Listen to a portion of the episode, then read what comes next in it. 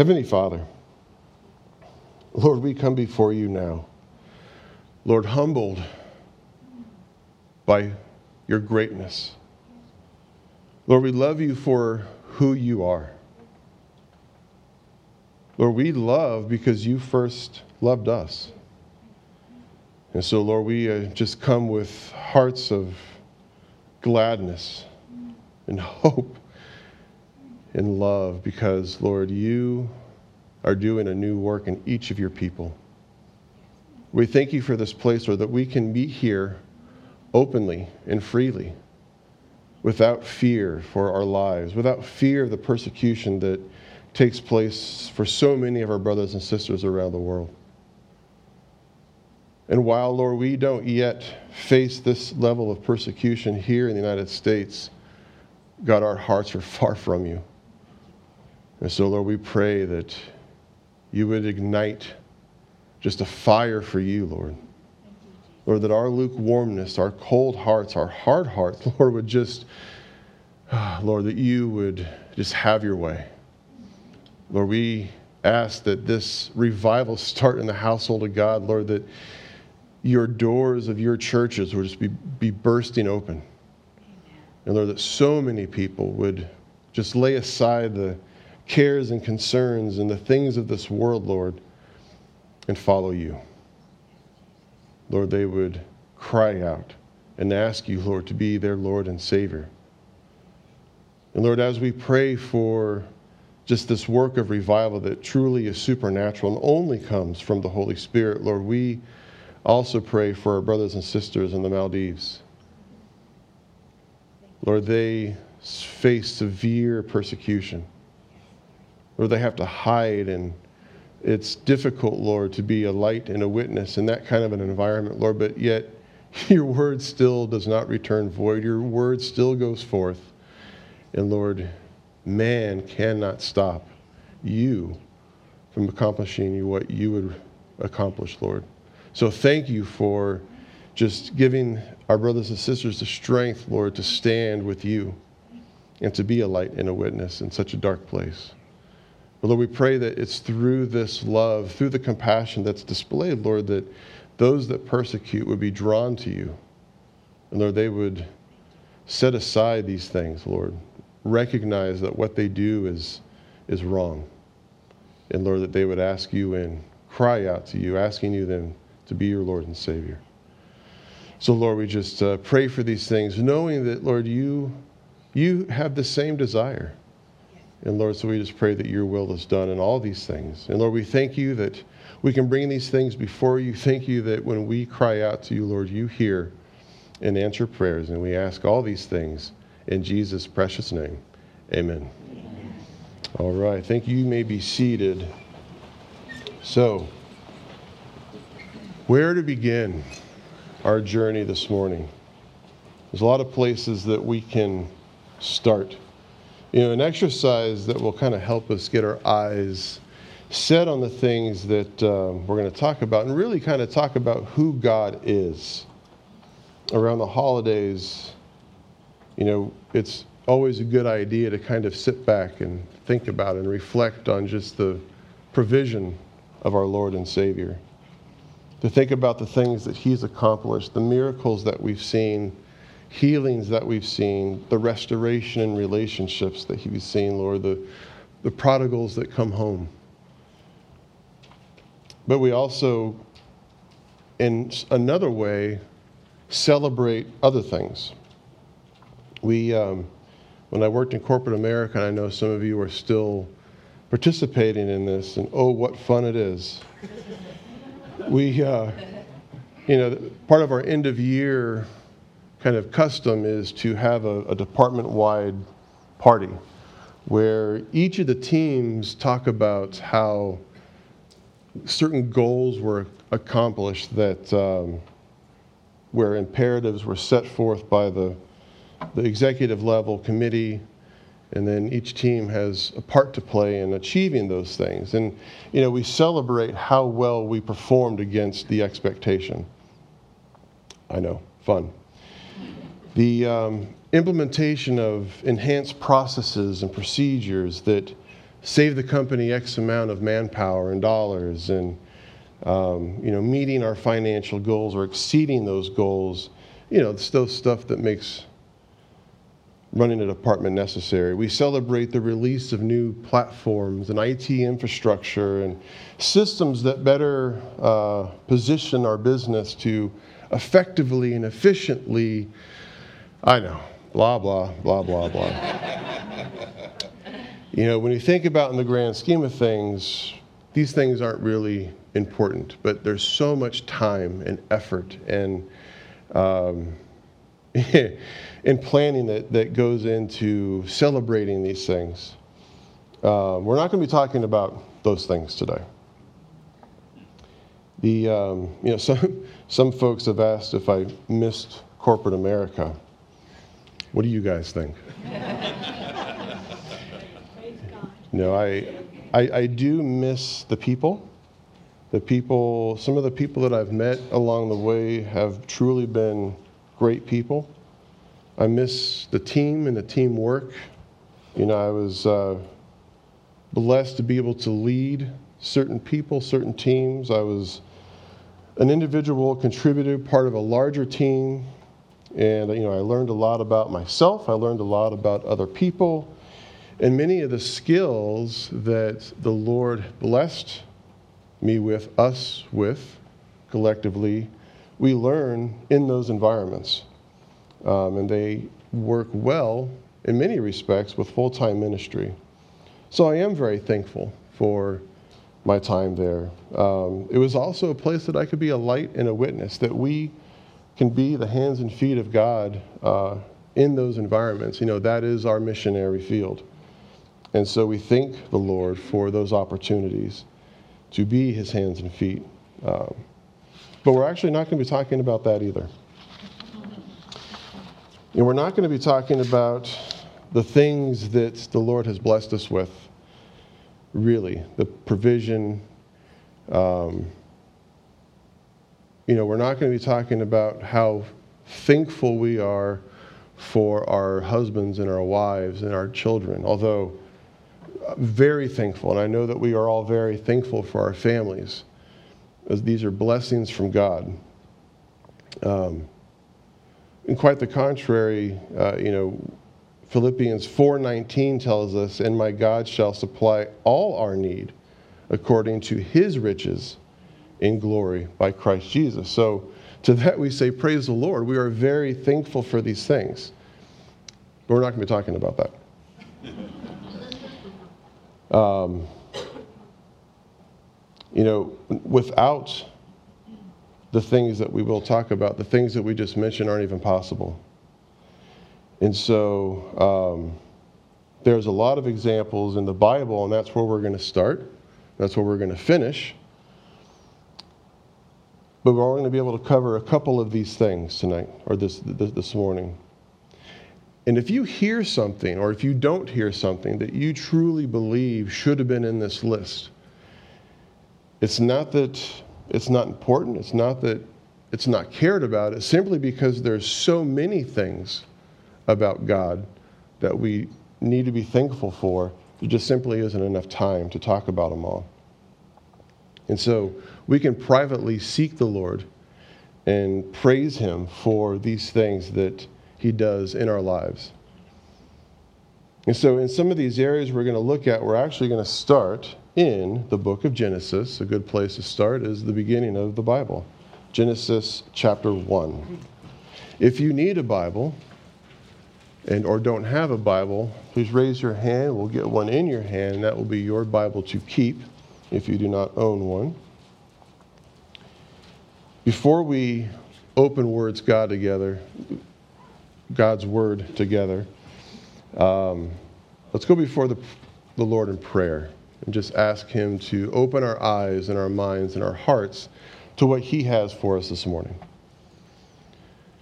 Heavenly Father, Lord, we once again come before you. Lord, your word is a lamp to our feet. Your word gives us direction. Your word gives us correction.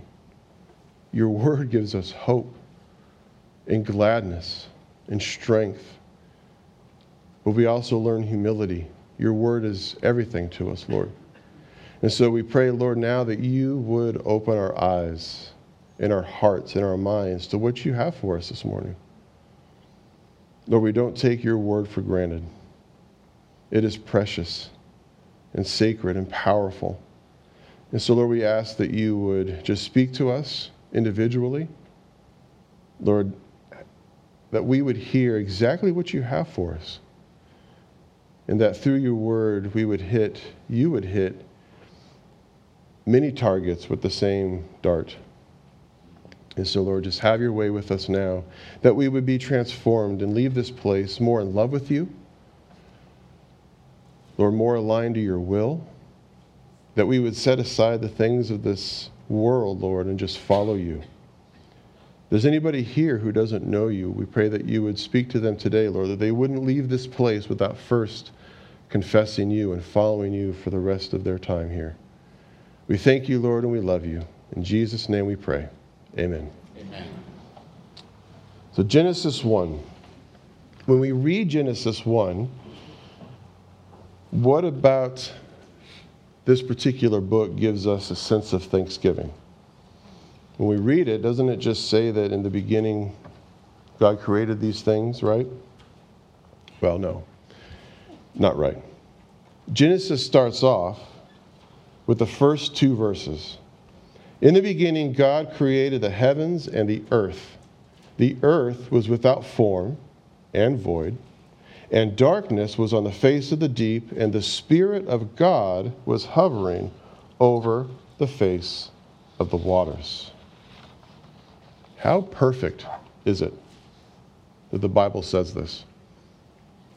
In the beginning, God. We could stop right there and just praise the Lord that that's what it says. We could be thankful it doesn't say, in the beginning, a man, or in the beginning, a goose, or some other part of creation. It says, in the beginning, God. I hate to think what our world would look like today if it didn't say God. We can also be thankful that in the beginning, we are introduced for the first time to the Holy Trinity. In the beginning, God created the heavens and the earth. The earth was without form and void, and darkness was on the face of the deep, and the Spirit of God was hovering over the face of the waters. Then God said, Let there be light, and there was light. God created. We see our Heavenly Father at work. The Spirit of God was hovering. We see the Holy Spirit there present with him. God said, and we see the Word, Jesus Christ, our Savior, was there in the very beginning, speaking life into existence. We don't have to wait because God starts to reveal himself to us perfectly in the very beginning of creation we see our triune God creating everything for His glory, including creating us. On the sixth day, he makes man and says, in reference to the things that he had created previous to man, and in man, he says, it is very good. Praise the Lord, God created man. Amen. And Praise the Lord, He created man in His own image. The Bible tells us this Then God said, Let us make man in our image, according to our likeness. These are capital O's. Let them have dominion over the fish and the sea, over the birds of the air, over the cattle, and over all the earth, and over every creeping thing that creeps on the earth. So God created man in his own image. In the image of God, he created him. Male and female, he created them. Then God blessed them, and God said to them, Be fruitful and multiply, fill the earth and subdue it. Have dominion over the fish of the sea, over the birds of the air, and over every living thing that moves on the earth. We are made in the image of our triune God.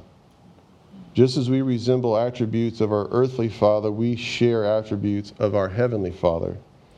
And for that, we can be thankful for.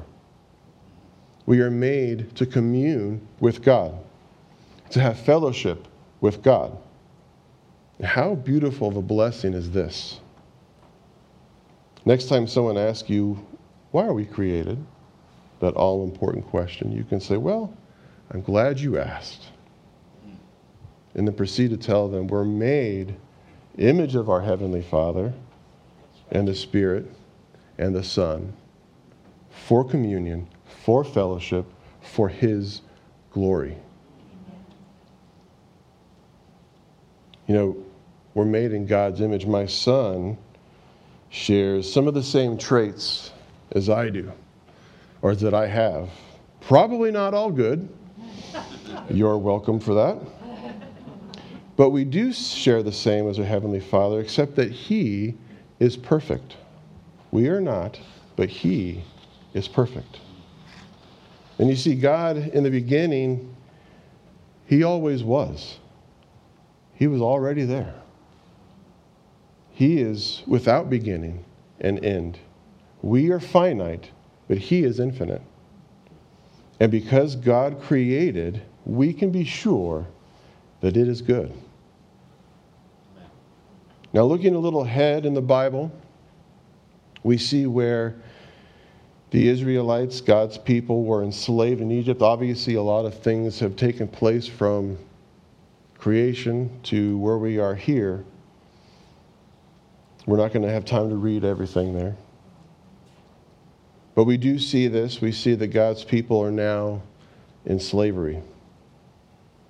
Exodus 2, chapter 2, verses 23 through 25 says this Now it happened in the process of time that the king of Egypt died. Then the children of Israel groaned because of the bondage, and they cried out and their cry came up to God because of the bondage. So God heard their groaning, and God remembered his covenant with Abraham, with Isaac, and with Jacob. And God looked upon the children of Israel, and God acknowledged them. How wonderful is it that when God's people cry out to him, he hears. We'll be in a lot of scripture this morning and reading it because it's important to hear what the actual Word of God says about these things. And so, with this, God raises up this man, Moses. Moses goes to Egypt. Now, Moses was a man who didn't really offer anything. In fact,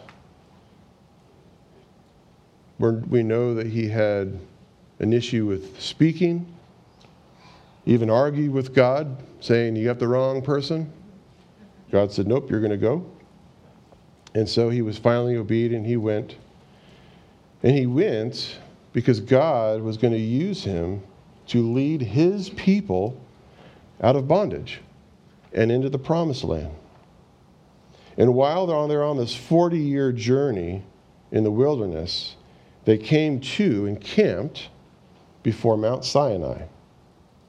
Now we know the story. Moses goes up, comes back down, sees the condition of, of the people, smashes the stone, goes back up. And this is where we get our Ten Commandments. You shall have no other God before me. Thou shalt not make unto thee any graven images. We know the Ten Commandments. But this is what we have to be thankful for. You see, the commandments are something that without them, life would be a little interesting, and I'll explain why. Because we talk about the Ten Commandments and how they were given to Moses for the people to share. But Deuteronomy 9, verse 10, reminds us that the two tablets of stone that contain the commandments were written with the finger of God. Such a perfect gift for his people. And these commandments were given to us for a few reasons. First off, the Ten Commandments are commandments given by God for his people. So that alone should be enough. But the Ten Commandments are a guide, they're a moral compass to help us navigate life. Now, because we're in the made in the image of God, we know more than we'd like to admit when it comes to conducting ourselves in an appropriate manner. Because before the law was introduced, people understood these things. It's not like we ran around lawless. We did, but we did so knowing that we were conducting ourselves this way because we knew the difference between right and wrong. We just chose not to care. But think about this we belong to God, not the world. So we should conduct ourselves differently. And the commandments define these things, help us define these things. So the commandments, they also protect us. It serves to provide the boundaries in which we are to, to conduct ourselves, our lives. Boundaries are good. Contrary to popular belief, boundaries are good. We need them. Now, a lot of people will push and break boundaries and say that these things don't apply to me because they don't correspond with the way that I want to live my life. But this is the choice. And it's one of the many reasons why we have a lot of the issues that we see today because people don't want to be bound by the marriage commitment. And so families are torn apart and relationships are shattered. People don't want to be bound by the truth in God's creation. And so now, today, the earth is 4.5 billion years old.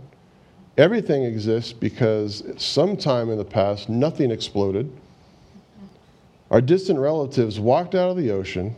Earth is flat. Man can become a woman, a woman a man, and so on and so on. There's no end to the madness because bounds don't apply to so many people. So boundaries are absolutely necessary for people of God to act and behave like people of God. They protect us from going off the rails, from staying far off the path, and for believing in the lie instead of God's truth. See, the Ten Commandments ground us and center us on the rock of Jesus Christ.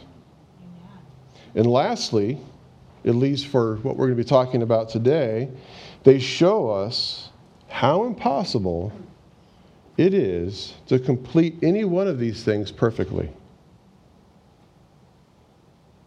They help us identify how flawed we are, how sinful of a people we are, how broken we are, how utterly lost we are, and how necessary it is for us to sit at the foot of Christ. They show us how in need of a Savior we really are especially the longer that we're saved, we see how sinful and wretched we really are. Because they begin to open our eyes to the great chasm that exists between us and God. And only is closed by putting our faith and trust in Jesus Christ because there is no other way. We see how much we need God's mercy Amen. and His grace. And with God's mercy and grace brings us to our next part of God's word that we need to be thankful for. And this is the birth of Jesus. Luke's account does a great job of telling us how some of these things came about. Luke chapter 1, starting in verse 26. Now, in the sixth month, the angel Gabriel was sent by God to a city of Galilee named Nazareth, to a virgin betrothed to a man whose name was Joseph, by the house of David. The virgin's name was Mary. And having come in, the angel said to her, Rejoice, highly favored one, the Lord is with you. Blessed are you among women. But when she saw him, she was troubled at his saying, and considered what manner of greeting is this? This was. Then the angel said to her, Do not be afraid, Mary, for you have found favor with God. And behold, you will conceive in your womb and bring forth a son, and shall call his name Jesus. He will be great, and he will be called the Son of the Highest. And the Lord God will give him the throne of his father David, and he will reign over the house of Jacob forever. And of his kingdom there will be no end. Then Mary said to this angel, How can this be, since I do not know a man? And the angel answered and said to her, The Holy Spirit will come upon you, and the power of the highest will overshadow you. Therefore, also the Holy One who is to be born will be called the Son of God. Now, indeed, Elizabeth, your relative, has also conceived a son in her old age, and this is now the sixth month for her who was called barren. For with God, nothing will be impossible. Then Mary said, Behold, the maidservant of the Lord, let it be to me according to your word. And the angel departed from her. Don't you love this interaction between Mary and Gabriel? You see, Mary was scared, not understanding what was happening, what was being asked, or even how this was even possible. And frankly, not looking to be used by God in this way. And really, the only ones to ever be used by God like this. And even when Gabriel explains a little more of what is going to be taking place, she still doesn't really comprehend the totality of what is being said, or really her entire role and responsibility she will play. It doesn't occur to her then, at least not recorded here, what people may think of her, how they will judge her. Not even Joseph, the man that she's betrothed to.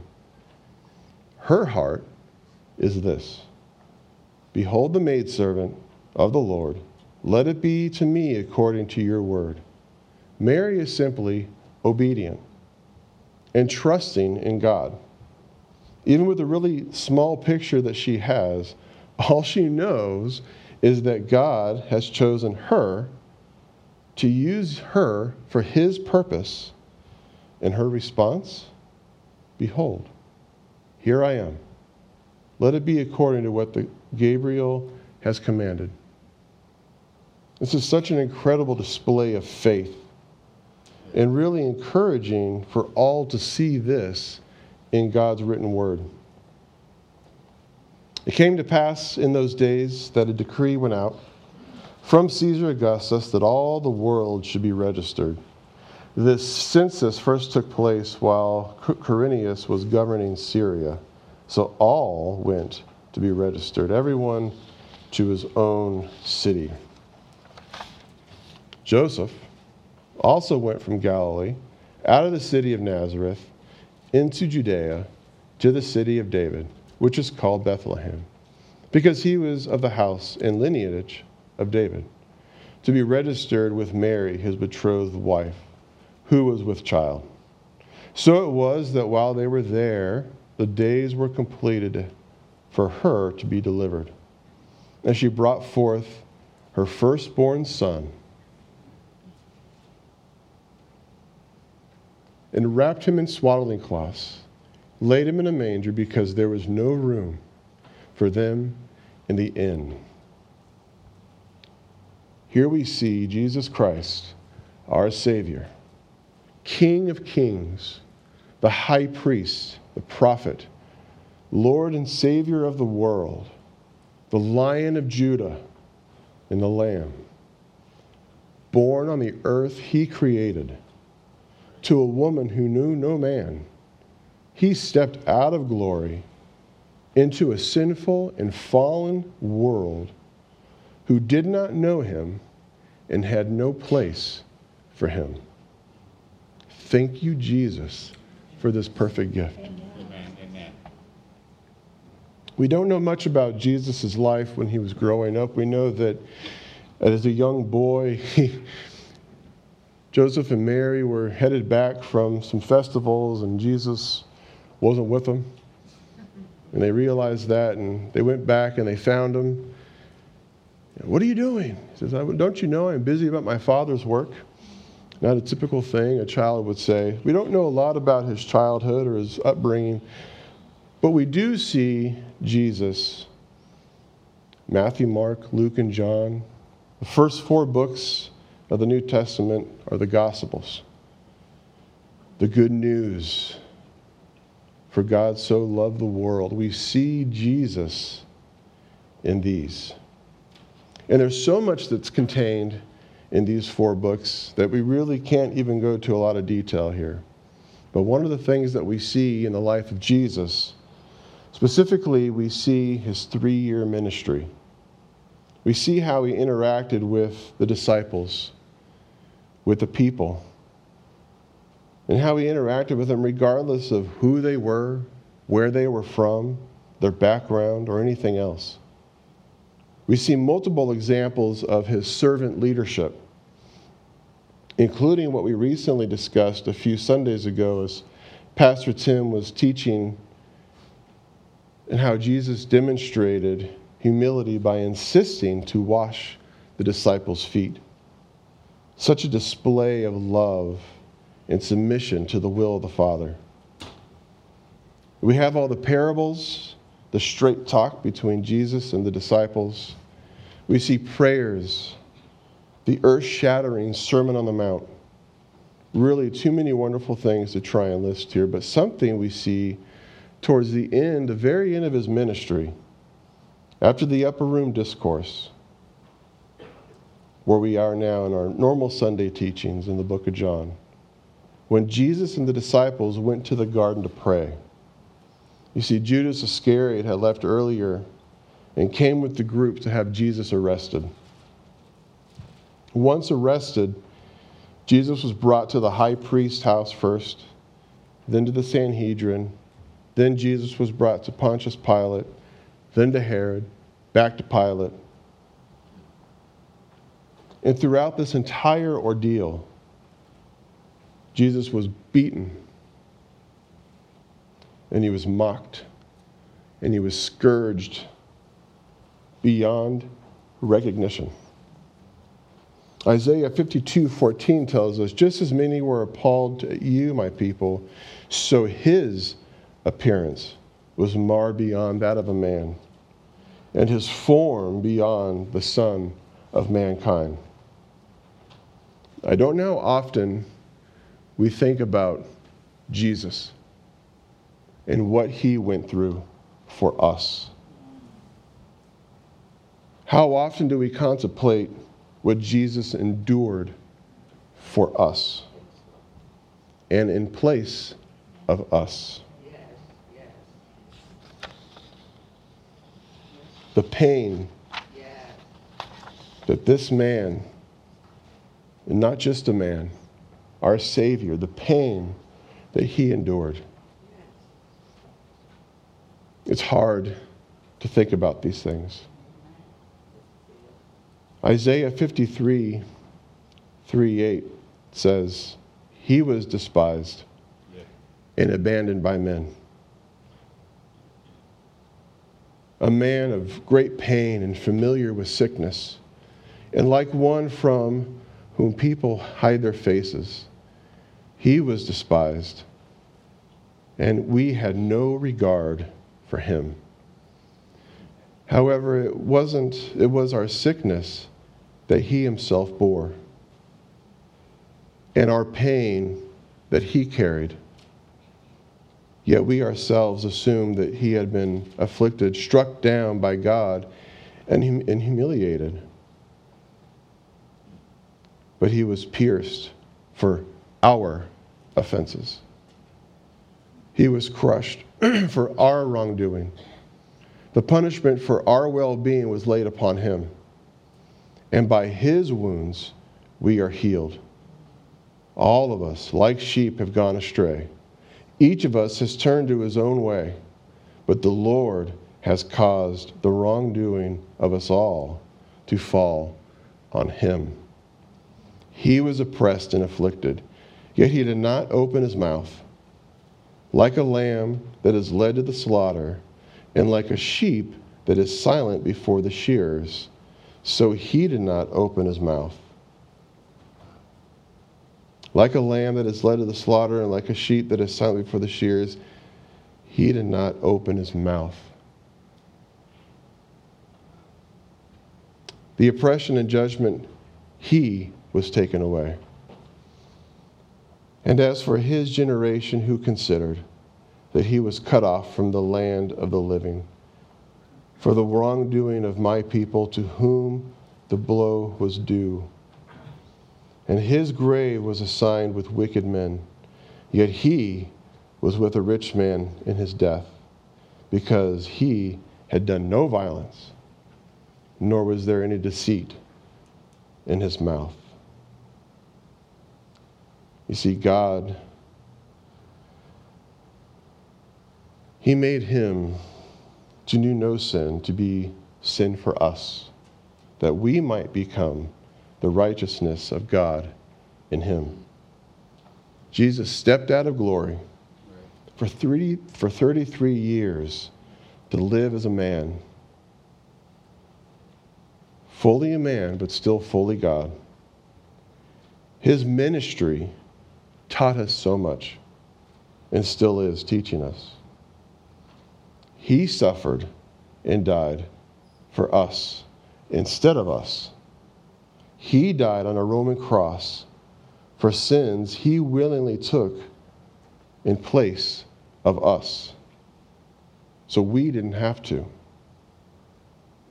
Not because we deserve anything or because we are owed anything. We didn't even know about these things. I don't know how much research you've ever done about the Roman crucifixion. It's one of the worst inventions known to man. Excruciating pain. Never mind the fact that the condition of Jesus' body before he was even put on that cross. In order to breathe the way that the Roman Empire would hang people on this cross with the nail pierced hands and feet, you would have to use your feet to push up on these pegs sticking into the wood just to be able to breathe the right way. And so we know that as Jesus was communicating with the men on the cross, one that was in paradise with him, how much pain he suffered just for those words for that one soul. But not just that one soul, all of us. Yeah. If you've never read about the Roman crucifixion, if you do, you begin to see just a little bit of what Jesus endured for us. He accomplished all he did on the cross because that is what our Heavenly Father knew was necessary if we were ever going to have any hope. Because Jesus is our hope. Amen. And it really is too much to bear thinking about all that Jesus endured for us. But we should. We should think about it and praise Him for all that He did for us. He paid a, a cost that we couldn't pay ourselves. Because this is what true love looks like, what true sacrifice looks like. We should think about this and all that it means and praise the Lord for making the only way. We should be glad and full of thanksgiving for his perfect love poured out like a drink offering. The Lamb of God to suffer and die so that we might become the righteousness of God in him. Praise the Lord. But we can also praise the Lord that Jesus didn't stop there. The story doesn't end with the sacrifice because we don't worship a Savior that was. We worship a risen Savior that forever is. And after that display of love and power, the power to lay his life down, we see the power to raise his life up again displayed. Luke's account says this in Luke 24. Now, on the first day of the week, very early in the morning, they and a certain other women and with them came to the tomb bearing, bringing the spices that they had prepared. But they found the stone rolled away from the tomb. Then they went in and did not find the body of the Lord Jesus. And it happened as they were greatly perplexed about this, that behold, two men stood by them in shining garments. Then, as they were afraid and bowed their faces to the earth, they said to them, Why do you seek the living among the dead? He is not here, but he has risen. Remember how he spoke to you when he was still in Galilee, saying, The Son of Man must be delivered into the hands of sinful men and be crucified, and on the third day rise again? And they remembered his words. Then they returned from the tomb and told all these things to the eleven and to the rest. It was Mary Magdalene, Joanna, Mary, mother of James, and the other women with them, who told these things to the apostles. And their words seemed to, them, seemed to them like idle tales, and they did not believe them. But Peter arose and ran to the tomb. And stooping down, he saw the linen clothes lying by themselves, and he departed, marveling to himself what had happened. Matthew's account includes a little piece that as they were returning, Jesus met them, saying, Rejoice. So they came and held him by the feet and worshiped him. Then Jesus said to them, Do not be afraid. Go and tell my brethren to go to Galilee, and there they will see me. Matthew Henry, in his commentary regarding the death and resurrection of Jesus Christ, and as he was looking at the book of Matthew, he said this In the foregoing chapters, we saw the captain, capital C, the captain of our salvation, engaged with the powers of the darkness, attacked by them, and vigorously attacking them. Victory seemed to hover between the combatants, nay, at length, and inclined to the enemy's side, and our champion fell before them. Behold, God has delivered his strength into captivity and his glory into the enemy's hand. Christ in the grave is like the ark of Dagon, his temple. The power of darkness seemed to ride masters, but then the Lord awakened, and as one of the sleep, and like a mighty man that shouteth by reason of wine, with reference to Psalm 78, 61, and 65, the Prince of our peace in this chapter, rallying again, coming out of the grave, a conqueror, yea, more than a conqueror, leading captivity captive. Though the ark be a prisoner, Dagon falls before it, and it proves that none is able to stand before the holy Lord God. Now, the resurrection of Christ being one of them foundations of religion, it is a requisite that we should have infallible proofs of it, four of which proofs we have in this chapter, which are but a few of many. Like Luke and John give a larger account of the proofs of Christ's resurrection than Matthew and Mark do here. The testimony of the angel of Christ's resurrection, his appearance himself to the women, the confession of the adversaries that were upon the guard, and Christ's appearance to the disciples in Galilee, and the commission he gave them. You see, oftentimes when we're faced with things, it looks like the enemy is winning, but God is always the victor.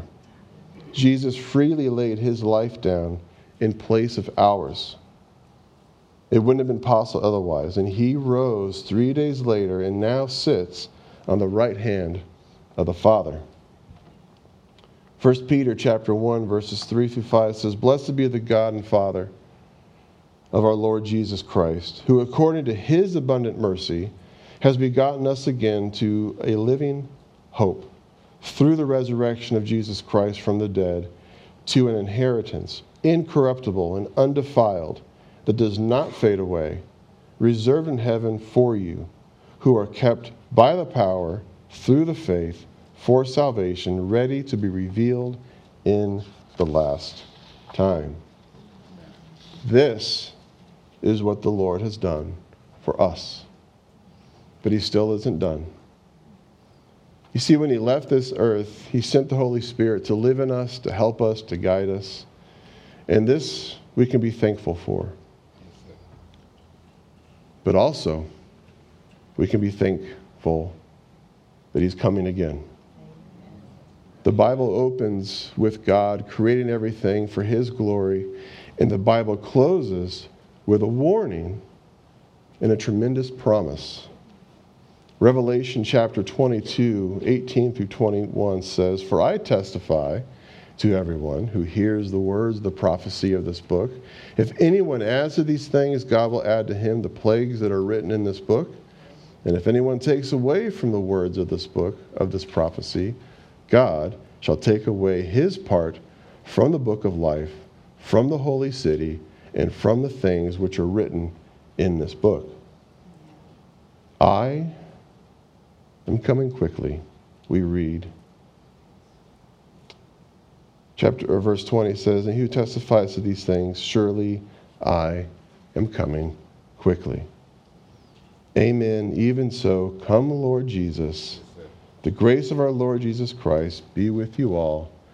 Amen. And this is how God's word closes. I am coming quickly. The bride is, or the bridegroom is coming to collect his bride. We don't know when, but we can find rest and peace knowing that nothing, absolutely nothing, can stop this or change it. Martyn Lloyd-Jones said, The great doctrine of the second advent was, in a sense, fallen into the disrepute because of this tendency on the part of some to be more interested in the how and the when of the second coming rather than in the fact of the second coming. Don't get wrapped up in the how or the when, but just know that it's going to happen. We don't have to understand every aspect of this for us to have faith in it, for us to believe in it. It's like saying we don't, we don't understand every part of how an engine works, so therefore cars don't run. That's stupid. It is written in His Word, and His Word is truth. And for this, we can be thankful for. As we close today, I'm going to ask the worship team to come up and lead us once again in a, a song of worship. And as they make their way up, let us never forget who God is. We really didn't even begin to scratch the surface of the things that we can be thankful for. This was just a small taste. Yeah. But a really a great way to be thankful for God is not necessarily what He does, but just who He is. And He remains all these things, even when in difficult seasons and, situations that we find ourselves. And in fact, we can be thankful for the trials and tribulations because it brings us to a place where we can draw closer to our Lord and find strength in Him and walk or crawl knowing that He is faithful. And we do this by reading His Word and, and praying.